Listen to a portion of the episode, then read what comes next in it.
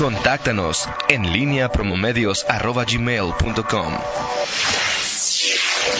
En línea con la entrevista.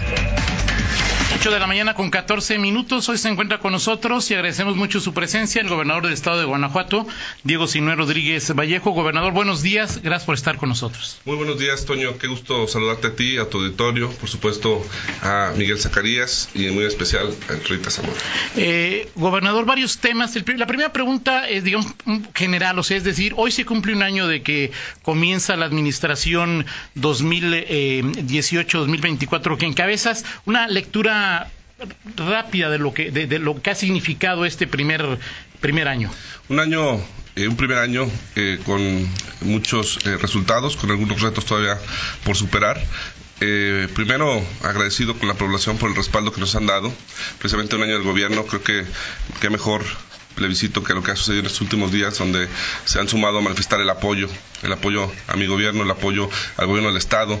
Y bueno, eh, ha sido un año complejo, porque empezamos primero con una nueva administración federal, que ya de entrada eh, empezó en diciembre con, con algunos cambios en mandos federales, lo cual complicó mucho la coordinación, pero luego, luego nos pudimos adaptar a ello.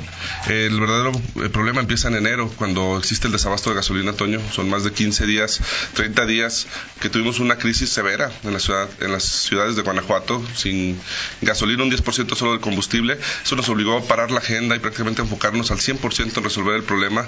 Y pues ahí ya sabes la historia, tuvimos que ir a Texas a conseguir gasolina y eso nos distrajo mucho de, las, de la atención que ya traíamos de una agenda programada. Al inicio de la administración, empezando los primeros meses, tuvimos inundaciones, me acuerdo que tuve que ir a Santana Pacueco, que estuvimos ahí con la gente, ayudándoles a sacar sus muebles. Hemos tenido algunas incidencias que nos, nos ha permitido llevar una agenda normal. Una vez que se resuelve el problema de la gasolina, pues viene un problema severo, porque fueron pérdidas por 17 mil millones de pesos las que sufrimos los guanajuatenses a causa de esta mala decisión de Pemex al no comprar el combustible a tiempo. Eh, se nos ha venido generando una serie de acciones complicadas como la desaparición de Prospera en Seguro Popular, que tuvimos que nosotros seis meses pagar a 400 médicos y enfermeras y pelear porque no desapareciera el Seguro Popular, que nos han querido quitar los hospitales, que no hay medicamentos para eh, los enfermos de VIH, que para el tamiz. Y hemos estado supliendo deficiencias que el gobierno federal ha creado con los recortes. Pero además hemos avanzado mucho en la coordinación en materia de seguridad eh, a través de un un, trabajo coordinado con la Marina. Eh, entramos a una de las zonas que no eran accesibles para ninguna autoridad, como la Santa Rosa, restituimos el orden en esa zona. Hemos estado deteniendo una gran cantidad de delincuentes de diferentes grupos delincuenciales y seguimos avanzando en la reconstrucción del tejido social. Arrancamos las prepas militarizadas, que era un compromiso de campaña, y hemos inaugurado más de 20 empresas en lo que va de este año. Han anunciado inversiones muy importantes como PepsiCo de 2 mil millones de pesos, la ampliación de PNG por más de 70 millones de dólares, la llegada de Bosch y muchas otras que estarán llegando. Sin lugar a dudas, también en el turismo hemos ido avanzando, a pesar de ser un año complicado por la desaparición del CPTM a nivel nacional. hemos logrado traer para el turismo de negocios la feria más importante del mundo en la industria, que es Hannover Messe. La Hannover Messe, que es la feria que se presenta en Pekín, que se presenta en Chicago, en Hannover, en Alemania, en Singapur. Hoy viene a Latinoamérica, viene a México, por supuesto que al estado de Guanajuato y a esta bella ciudad de León, lo cual nos convierte en un referente. Estamos peleando la candidatura de los centroamericanos para el 2026, seguimos consolidando nuestros festivales. Eh, hoy en día la reunión anual de industriales va a ser un evento fundamental porque vienen los empresarios de Alemania y va a haber un, un, un congreso muy bueno. Hoy y mañana estarán, precisamente entre mañana y pasado estarán el Foro Global Agroindustrial y tendremos, por supuesto, eh, muchos más eventos. Además, seguimos trabajando en materia de salud. Inauguramos el hospital más grande de toda la región, un hospital de 1.600 millones, que es el nuevo Hospital Universitario Regional de León, que tiene una gran capacidad, más de 521 camas, Toño. Seguimos apostándole a la salud. Somos el Estado eh, con mayor transparencia, con mayor abastecimiento de medicamentos, 95.8 de, de abasto de medicamentos, y somos un Estado que sigue apostándole a la educación. Ya estamos consolidando varias escuelas y estamos en la búsqueda ya próximamente traernos una universidad pública. Se consolida la UNAM San Miguel de Allende y arrancamos obras de infraestructura. A pesar de los recortes brutales de 8 mil millones de pesos en infraestructura, ya pudimos arrancar gracias al trabajo y al compromiso que se cumplió con Conseisec para que los impuestos sobre la nómina se usaran eh, y fueran destinados por los em, propios empresarios o ciudadanos. Estamos ya arrancando el puente muy necesario aquí en la ciudad de Guanajuato, que está en Telles Cruces y Libramiento. Por supuesto que estamos, ayer anunciamos en San Miguel de Allende el el paso a nivel del Pípila con más de 300 millones de pesos de inversión. Estamos rehabilitando carreteras, 600 millones de pesos en rehabilitación de carreteras. Es decir, ha sido un año muy movido con retos que los hemos enfrentado, creo, de manera importante y también con muchos logros, ¿no? Eh, gobernador, eh, sin duda el tema más eh, eh, mediático que más se ha movido en términos de los medios de comunicación, lo, el término político, en el término partidista y por qué no en el tema que tiene que ver con seguridad y lo que llamaste golpe de timón. Los números en lo que se refiere a este icono que parece ser el referente más importante, los homicidios dolosos eh, han, han crecido en términos. Eh, no, no han disminuido, discúlpame, pero. Eh, tres meses, el último, los, en tres meses de tu gobierno. Ver, cuando entró en septiembre había 320 muertos por mes. Así es. Septiembre. Uh -huh. Febrero llegamos al pico que es 340. A partir de marzo empezamos con el golpe de timón y no hemos superado los 300 por mes. No hemos llegado okay. ni a los 300 por mes. Okay. Entonces han disminuido. Hemos tenido meses más bajos, meses más altos, pero no hemos superado nuestro récord histórico, por así decirlo. O sea, ningún mes pero, ha habido más de 300 muertos desde No que... llegamos a 340 como en febrero. O sea, Okay. en febrero, desde mi administración, llegamos al pico que es 340. A partir del golpe de timón, nunca hemos llegado a esa cifra. Entonces, Pero- el golpe de timón es positivo el, el resultado de un año, gobernador. No nos tiene ni mucho menos contento esa cifra de muertos. Así matar a un solo guanajuatense hay que estar dando una pelea diaria.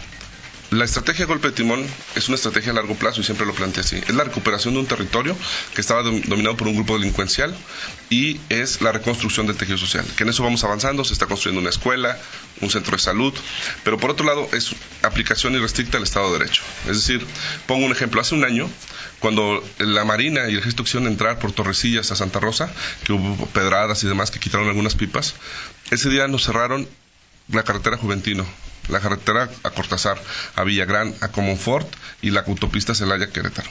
Seis puntos mínimos, cinco o seis puntos de manera simultánea. Ya no hemos tenido ese tipo de cierres carreteros con cama de vehículos porque se ha ido disminuyendo la fuerza del grupo criminal. Hemos detenido 81 integrantes de un grupo delincuencial, 300 del otro grupo delincuencial. Pero además les hemos quitado 15 cuentas de banco, 25 inmuebles que han sido asegurados, se les ha ido recuperando muchísimas armas, se ha detenido. Y es una lucha constante que estamos teniendo en coordinación con el gobierno federal. Evidentemente los grupos delincuenciales reaccionan de manera violenta, pero estamos restituyendo el Estado de Derecho. Es un proceso que lleva tiempo, la descomposición no fue en tres meses, ni la solución se dará en tres meses. Estaremos viendo cómo paulatinamente baja la incidencia delictiva, estamos fortaleciendo instituciones, que esta es una gran diferencia. Las instituciones que se están fortaleciendo son las estatales, junto con las municipales.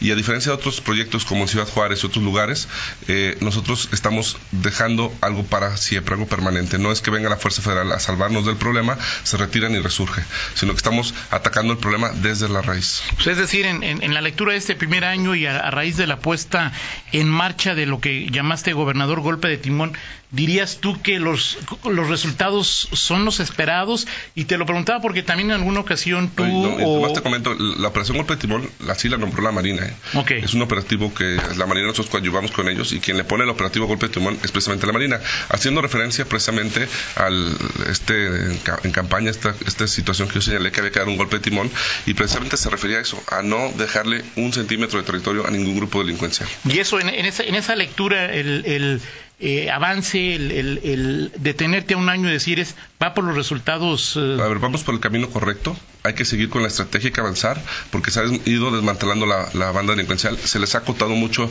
el territorio donde pueden operar. Eso nos ha permitido ir ganando territorio. Y tan sencillo como las familias de, San de Santa Rosa de Lima, que antes estaban sitiadas por un grupo delincuencial, que la gente de bien de Santa Rosa no podía salir a la calle sin que eh, tuvieran el miedo de ver a los hombres armados ahí. Hoy se les está cambiando toda la iluminación a LEDs, se está haciendo una prepa nueva, un centro de salud, se está arreglando la cancha, se está dando precios productivos, empieza a resurgir. Y a lo mejor para la gente de otras ciudades no es tan evidente, pero a los que viven ahí te lo dicen de frente, gracias gobernador porque precisamente lograste ahuyentar a un grupo delincuencial y llevamos ya son varios meses de, de reconstrucción de tejido social en coordinación con el gobierno federal, pero aún así nos falta mucho por hacer. En materia de seguridad necesitamos seguir redoblando esfuerzos, vamos a seguir eh, reforzando la seguridad, por eso he pedido una línea de crédito para poder invertirle 1.200 millones más a la seguridad. Y eso incluye la compra de helicópteros nocturnos para que nos ayuden a la vigilancia de los grupos delincuenciales. Los helicópteros con los que cuenta hoy el gobierno del Estado, ya sean ambulancias o sean de policía, este, solo vuelan de día. Necesitamos algunos eh, helicópteros que no sean totalmente eh, de instrumentación de visibilidad, sino que requieran una mejor instrumentación para volar de noche con equipo de, faro y cámara. Y estamos en esa búsqueda. Una vez que se nos apruebe el crédito, eh, León, Irapuato y Celaya serán los municipios que contarán con estos helicópteros de vuelo nocturno para ayudar a cuidar a las ciudades. Ahora, entiendo perfectamente, gobernador, que lo que llegamos hoy como municipio, como Estado, como país, no se, no, no se hizo en un mes o en un año o en cinco años. en, en, en, tu lectura, en, en lo que percibes y analizas del tema de seguridad, eh, ¿qué podemos esperar? O sea, en el corto, mediano y largo plazo, ¿es importante o no detener a este personaje conocido como el Marro? ¿O cómo, cómo podemos los ciudadanos decir, el, eh, los municipios, el gobernador, eh, la federación están cumpliendo con su trabajo en materia de seguridad, gobernador? Es ir avanzando en varias líneas de acción. Yo propuse un decálogo de acciones que había que emprender y que la estamos llevando a cabo. Una era el Consejo de Seguridad, que es muy importante ahí poner en una balanza el trabajo de los alcaldes, porque luego los alcaldes se retraen de esta responsabilidad de la seguridad pública y tienen mucha responsabilidad. Primero, pagarle bien a sus policías municipales, capacitarlos. Segundo, el gobierno de ser eh, pues subsidiario y darles recursos para que tengan patrullas nuevas, equipo nuevo. Según, tercer punto, ¿no? Leyes. Leyes que nos ayuden a ser más duros con los criminales. Y gracias al Congreso que nos han aprobado la creación del ORPI para la UIF, la Unidad de Inteligencia Financiera, para cortarle los recursos de los grupos delincuenciales. Dos, la ley contra chatarreras y casas de empeño que está en el proceso de instalación de los software. También, por supuesto, algunas otras como la del CONEO, que si bien es cierto que tiene ahí una eh, impugnación de la Comisión Nacional de Derechos Humanos, se podrá arreglar con alguna reforma eh, menor, pero son elementos, herramientas que nos van a servir para ir fortaleciendo instituciones. Yo reorienté 1.500 millones este año, 2019, para la seguridad del Estado, donde se fueron 1.000 millones a seguridad pública, 500 millones a fiscalía, porque necesitamos fortalecer aún más las instituciones. Los países avanzados, que son los países más seguros, tienen le invierten el 4 o 5% del PIB, de su PIB a la seguridad. Nosotros no lo invertimos, ni invertimos ni el 0.5% del PIB. Entonces tenemos que invertirle más a la seguridad si queremos tener estados seguros. Que el crimen avanza, pero los estados que le inviertan van a tener mejores resultados. ¿Por qué creemos que estamos en la ruta correcta? Te pongo un ejemplo. Jamás la Embajada de Estados Unidos en México ha decretado una alerta de visitantes para Guanajuato, cuando sí lo ha hecho en Cancún o en Los Cabos, por ejemplo. Jamás hemos recibido ese tipo de alertamientos. Las empresas siguen llegando a Guanajuato. ¿Tú crees que los alemanes en la, en la feria de Hannover no están pendientes de la seguridad? ¿Tú crees que no revisaron el tema? ¿O las empresas que siguen llegando a Guanajuato, que se instalan, claro que revisan el tema y están conscientes de que hay retos, pero que también ven cómo hay una fuerza de Estado que está combatiendo la criminalidad y hay Estado de Derecho. Eso es importante. Y quiero agradecerle al Poder Judicial el trabajo que estamos haciendo en conjunto, porque han sido de verdad eh, unos aliados para buscar la seguridad. En la medida que todos nos sumemos, vamos a tener mejores resultados. Pero Toño, Guanajuato es mucho más que la seguridad de la que se habla todos los días en los medios. Guanajuato es un estado pujante, repito, ejemplo a nivel eh, nacional por el tema de la Feria de Hannover. Hoy somos un referente para la industria 4.0 a nivel nacional. Acabo de estar en Canacinta y nos felicitan a Guanajuato por ser uno de los estados que van a la vanguardia, a la punta en materia digital. El Foro Go se ha convertido ya en una punta de iceberg de una gran estrategia del e-commerce con la llegada de los convenios con Alibaba Business School, las becas en el extranjero. Mandamos este año, otoño, 4.160 jóvenes a estudiar al extranjero. 4.000 van en cursos rápidos de una a ocho semanas a Canadá, Estados Unidos, España, Japón. 100 les pagamos 750 mil pesos al año para que estudien maestrías. Están en Yale, en el MIT, en Noruega, están estudiando en Australia. Y 65, 61 personas que se van a China a estudiar en el China Campus Network, que es este convenio que hicimos con Alibaba Business School, para que estén estudiando dos años y medio en China. Estamos apostándole a la educación, estamos apostándole a los jóvenes sin populismo, sin eh, ningún tipo electoral, al contrario, con una estrategia bien planteada, donde los ciudadanos están integrándose a los consejos, con un gabinete profesional y que yo creo que vamos a ir avanzando en la ruta correcta. La mejor muestra de que la gente avala, que apoya a nuestra administración, es la defensa que se ha dado precisamente en estos últimos días contra esa eh, intentona desaparición de poderes. Creo que eso refleja que la gente está convencida de que tenemos que seguir por esta ruta. Eh, sobre ese tema, gobernador, hace un par de días aparece este asunto de pedir la desaparición de poderes en Guanajuato, Tamaulipas y en, en Veracruz. En primera instancia, ¿Cómo, cómo, cómo reciben la, la, la, noticia eh, los tres poderes de, de, Guanajuato? Luego, ¿cómo reaccionan? Y hoy a la una y media de, de la madrugada y también a la una de la mañana las senadoras eh, de, Morena Antares Vázquez y, y Malú Micher y luego también eh, poco después de la una de la mañana Ricardo Monreal hablaban de que hay una campaña de odio emprendida por gobierno del Estado contra Malú y Antares. Primero, ¿Qué opinas de esta intención de desaparecer poderes y luego esta reacción? ¿Es cierto no es cierto? ¿Qué tienes que decir, gobernador? Primero creo que eh, estos instrumentos que vienen en la Constitución, en la ley, eh, que son facultades del Senado, son situaciones muy serias. Creo que los senadores de todos los partidos los han tomado mucho a la ligera. Yo creo que es un exceso, tanto los senadores del PAN pedir la desaparición de poderes en Veracruz, como es un exceso de los de Morena pedir como un tema de revanchismo político a Tamaulipas y Guanajuato. Primero porque la afrenta no se le hacen a los poderes de Guanajuato, no se le hacen a Diego, sino al gobernador, se le hacen a los guanajuatenses. Un, guanajuatenses que hemos luchado durante toda la historia de este país por la libertad y la democracia. Y ejemplos hay muchos. Yo lo decía claramente. Si los de Morena creen que en Guanajuato somos agachones o dejados, es que no conocen la historia de este país. Aquí nació México, aquí se peleó por la libertad, aquí se libraron las batallas de Celaya, aquí se le voló el brazo a Álvaro Obregón, aquí en estas tierras, el 2 de enero del 46, se dio la vida por defender el voto. Aquí inició la transición democrática de este país, aquí fue el primer instituto electoral, las primeras elecciones organizadas por ciudadanas y vigiladas por ciudadanos fueron en Guanajuato. Entonces les olvida que en Guanajuato queremos elegir nuestros gobernantes y creo que no midieron bien el tema. En palabras para que entiendan los de Morena, soltaron ellos al tigre y ahora quieren que uno lo amarre. Por supuesto que negamos cualquier este, ataque desde el gobierno. Son manifestaciones legítimas de la ciudadanía con nombre y firma. Ahí está el comunicado del Consejo Coordinador Empresarial, que representa estas nueve cámaras. Duro y contundente de que no vamos a permitir que violenten nuestra democracia interna. Por supuesto que están los comunicados de los hoteleros, manifestaciones de iglesias, de académicos, de estudiantes, de todo el país, no solo de Guanajuato. Entonces, creo que hoy están como el síndrome del piromaniaco que genera el incendio y luego quiere que apaga el incendio y quiere que le aplaudamos. No, tienen que asumir sus consecuencias. Descalifico cualquier esas expresiones cualquier intentona de agredir a cualquier funcionario, cualquier ciudadano. Es a través del diálogo como tenemos que avanzar. Yo rechazo que se violente a cualquier funcionario público, pero también creo que es importante hacernos responsables aquí de nuestros actos. El próximo domingo se está, se está convocando una marcha, Toño. Una marcha en la cual yo no voy a estar. Tengo el informe de Pancho Domínguez en Querétaro. Segundo, que no estamos convocando nosotros. Yo le diré a la ciudadanía, gracias por el apoyo, pero no hace falta. No hace falta primero porque esta intentona del Senado ya fue aplacada por su líder, el presidente Andrés Manuel. Ya les dijo que no usen las instituciones para revanchas políticas y partidistas.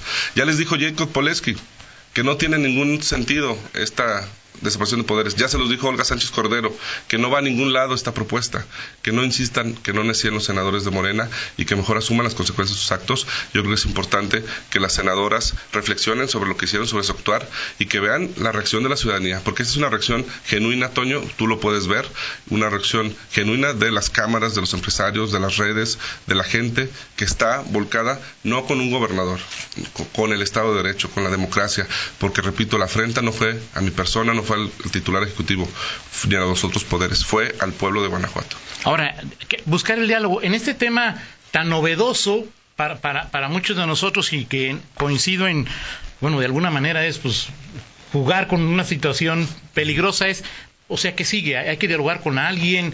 ¿El Poder Ejecutivo, Legislativo es que ya, de Guanajuato van a platicar con alguien? ¿O qué sigue? ¿o qué? me preguntaba en otra entrevista que si tengo buena relación con las senadoras, claro, tengo muy buena relación. El día del grito, el gobernador siempre ofrece una cena en Dolores Hidalgo y estuvo ahí la senadora con su familia, Malú Mitcher. Hasta la senadora Jesús estuvo ahí, hombre. O sea, nosotros de puertas abiertas, bienvenidas las senadoras el día que quieran este platicar, ahí está mi secretario de gobierno para que las reciba con todo gusto y platiquen y dialoguen. ¿Han buscado ese diálogo? No, bueno, tengo tu relación con ellos, Malú tiene mi teléfono, Malú tiene mi teléfono y creo que al final repito, en términos que entiendan los de Morena, soltaron al tigre y no hayan cómo amarrarlo y quieren que uno lo amarre. Miguel, ¿tienes algo? Sí, este, sobre el tema de, de, seguridad. Hay, bueno, las cifras que que maneja el gobernador en torno al es, No, yo no los efectivamente manejo, Miguel. Eh, Los maneja el secretario ejecutivo nacional de sí, Seguridad sí pues pero la que las que comentas las que has comentado sí. que es el tope estamos hablando del tope de los 300 y tantos es, es evidente pues, que, que- que frente a ese tope pues sí en el, en el pico no hay no hay un mes de referencia como ese el balance en general, por ejemplo, de ocho meses a ocho meses, eh, dice que salvo algunos municipios, en eh, algunos importantes, más de 100.000 habitantes, hay, hay más homicidios. Una, Pero es positivo, te digo por qué. Hace un año no podíamos entrar a Santa Rosa de Lima nadie. Ni el ejército, ni la marina, ni las policías, nadie podía entrar. En cuanto intentaban entrar eran apedrados por la población. Hace un año nos quemaban coches por carretera para cerrarnos cada mes. Hace un año teníamos un grupo delincuencial que robaba 40 pipas diarias de combustible. Hace un año teníamos municipios que precisamente tenían policías que no tenían control de confianza directivos. Hace un año teníamos una menor cantidad de policías estatales. Hace un año las policías municipales en nuestro estado ganaban menos. Un año después, si bien es cierto que todavía tenemos homicidios altos, tenemos un Santa Rosa donde ya caminó el gobernador con su gabinete, donde los habitantes de Santa Rosa de Lima pueden caminar libremente.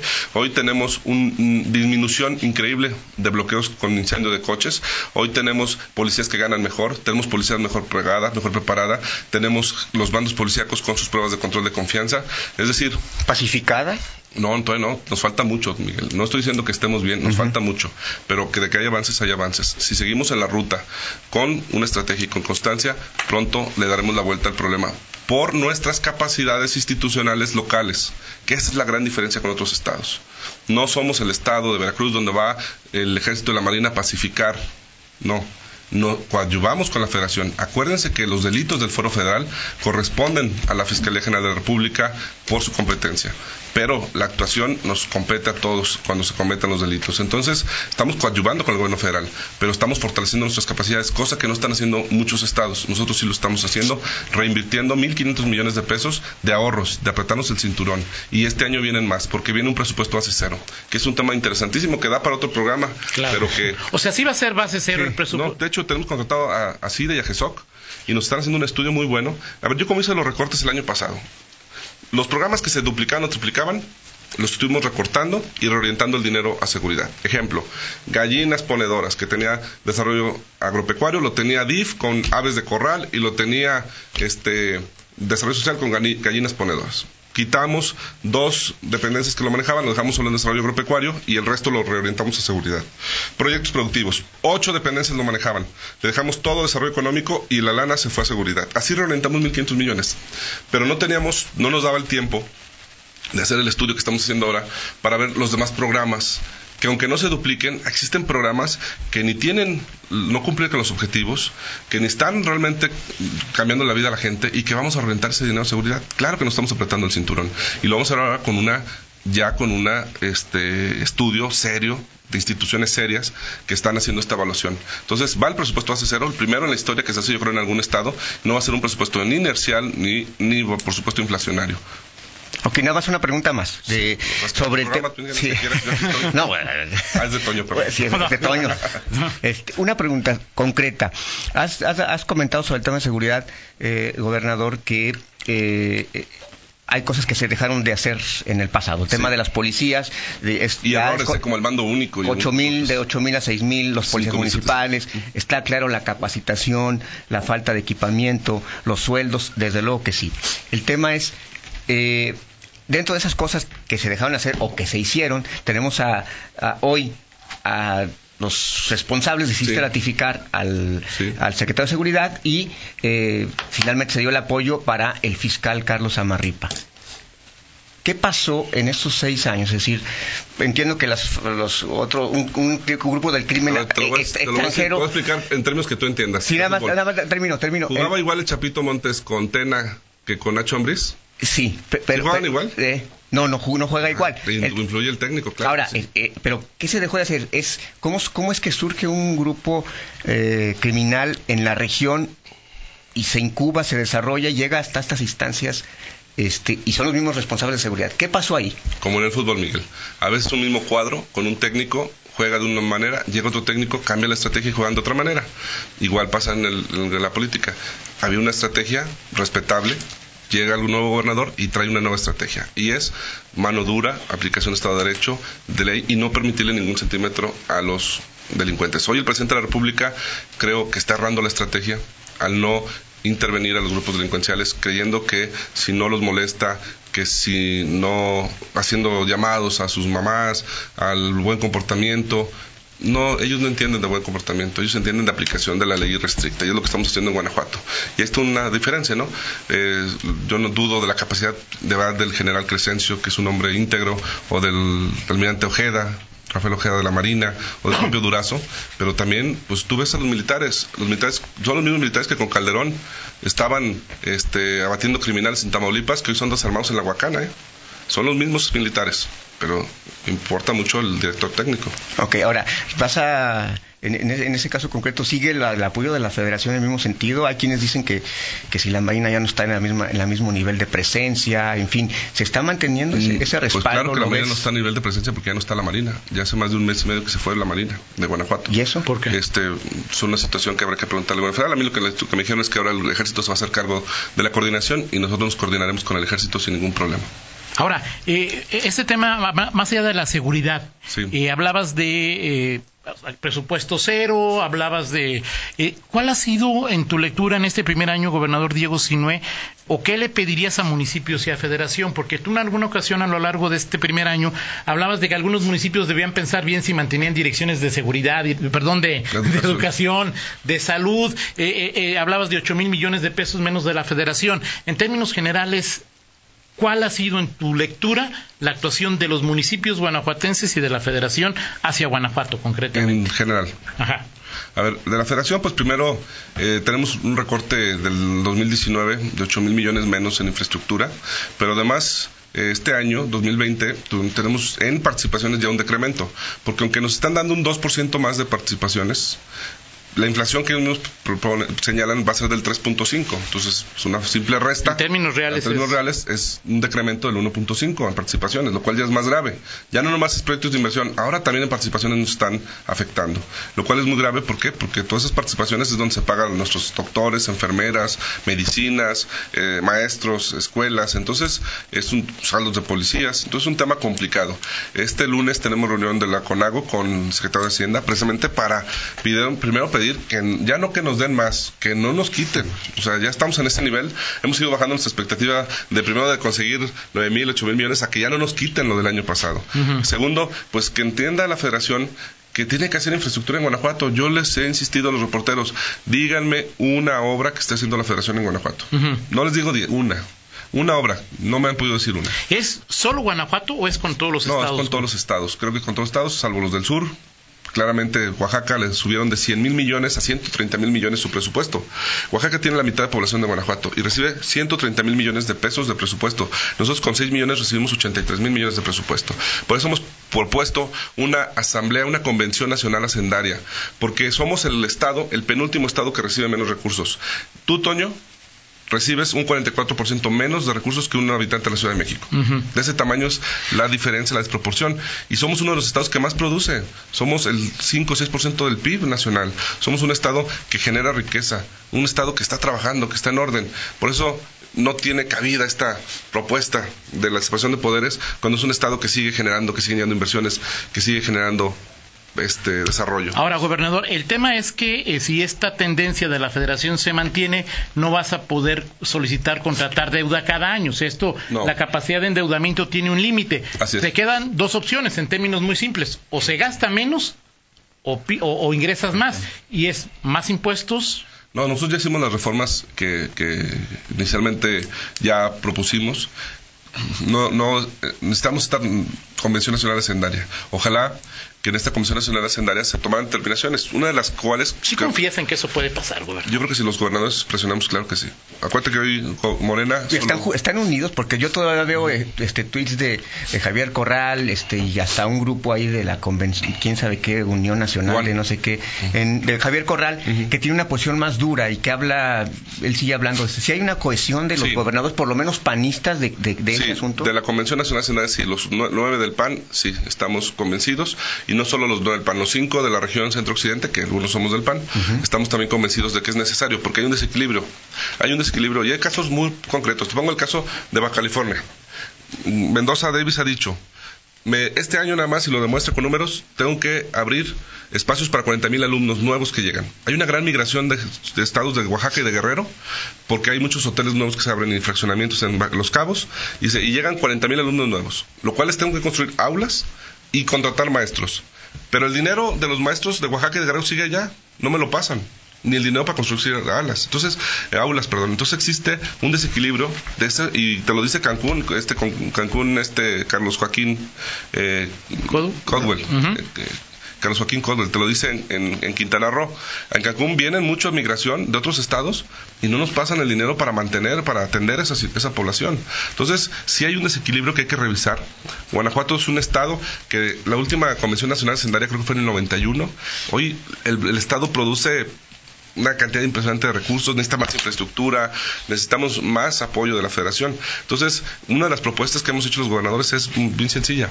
Baja el ISR y que los estados decidan en qué porcentaje pueden subir ese ISR para que se lo queden los estados, para su infraestructura, para su mantenimiento. Y es una opción. O sea, que la federación cobre, no sé, 20. El 20. Y luego ya cada estado decide... decide si le sube el 5, el 10 o hasta dónde se va. Pero es factible, o sea, por lo que, lo que conoces de la federación, lo que has visto de la actuación de la federación, es un asunto... A ver, Toño, con un crecimiento del 0.6%, yo creo que la federación tiene que estar preocupada qué va a hacer. Estamos en una recesión clara. O sea, y esto es por el subejercicio porque no están invirtiendo. Repito, dime un evento. ¿Ya una, ¿Cuánto va a cumplir el presidente? ¿Diez meses? Dime una obra que haya arrancado. Una obra. No limpiar el terreno de Tabasco, no. Una obra que se haya arrancado. Un puente, una carretera, una autopista. Dime una obra. La obra pública es una de las, eh, la inversión pública y la inversión privada son las que mantienen en gran medida la economía de este país por la generación de empleos, la derrama económica. No hay obra pública, hay un gran subejercicio. O sea, eh, creer que porque les das beca a la gente ese dinero se va a mover en el comercio es un error. Necesitamos generar empresas que paguen impuestos, pues es, como tiene la mayor recaudación. Entonces, creo que el gobierno federal tiene que estar preocupado. Ya hablan de eh, los empresarios de hacer un símil del plan Marshall, de sacar un paquete de obras, como lo hizo Estados Unidos en aquella ocasión, por esa crisis, y decir, viene un paquete de obras, urge. Y si los estados podemos abonarle, el costo lo vamos a subir los estados al final a subir el impuesto. Pero créeme que hay estados que estarían felices de que el administrar el recurso su estado y no se vaya a la federación. Guanajuato, ve lo que le invertimos en mantenimiento carretero, son 600 kilómetros. Ayer inauguramos una inversión privada de casi mil millones, que es el libramiento Silao hacia del eje metropolitano hacia la General Motors. Que es otra opción, Toño. Entre los recortes de recursos tenemos que buscar mecanismos ingeniosos para hacer obra. Y el fondo de pensiones es pues, una opción, las APP son otra opción, el eh, financiamiento de fibras es otra opción y buscar eh, la deuda, la línea de crédito que estamos solicitando es otra opción, sin duda. Impuestos no. Hay que revisarlo, hay que revisarlo con calma, con detenimiento. Nosotros ya hicimos lo que al inicio creíamos que tenemos que hacer. Ajustarnos el cinturón, sin duda, eso, eso pues, es de cajón, hay que hacerlo. Este, y sobre todo por eso este presupuesto va a ser, va a ser fundamental. Ahora, hay que invertirle más a seguridad. Estamos en, un momento complicado, pero bueno, yo creo que tenemos una administración estable financieramente. Las calificadoras Standard, eh, Standard Poor's y Fitch y Moody's nos dan las más altas calificaciones. Ya con la calificación que hace Fitch, independiente de la soberana del país, nos da triple A más con una calificación estable. Entonces, estamos en tasas de interés muy bajas. Yo creo que estamos en un momento bueno para que Guanajuato despunte. ¿Qué necesitamos? Pues un poco que se calmen los ánimos, las aguas. Ayer yo llamaba a la unidad, que aprovechemos esta, este momento que nos hizo unirnos a los guanajuatenses para resolver nuestros problemas, que nos sumemos, que avancemos. Y bueno, ojalá que pronto pase este tema de politiquería y que nos, nos pongamos todos a trabajar mejor. Perfecto, gracias. Eh, gracias, Toño. Gracias, Miguel. Saludos al auditorio. Son las 8 con 47, una pausa, regresamos. En línea con Toño Rocha. Síguenos en Twitter, arroba Antonio Rocha P y arroba guion bajo en línea.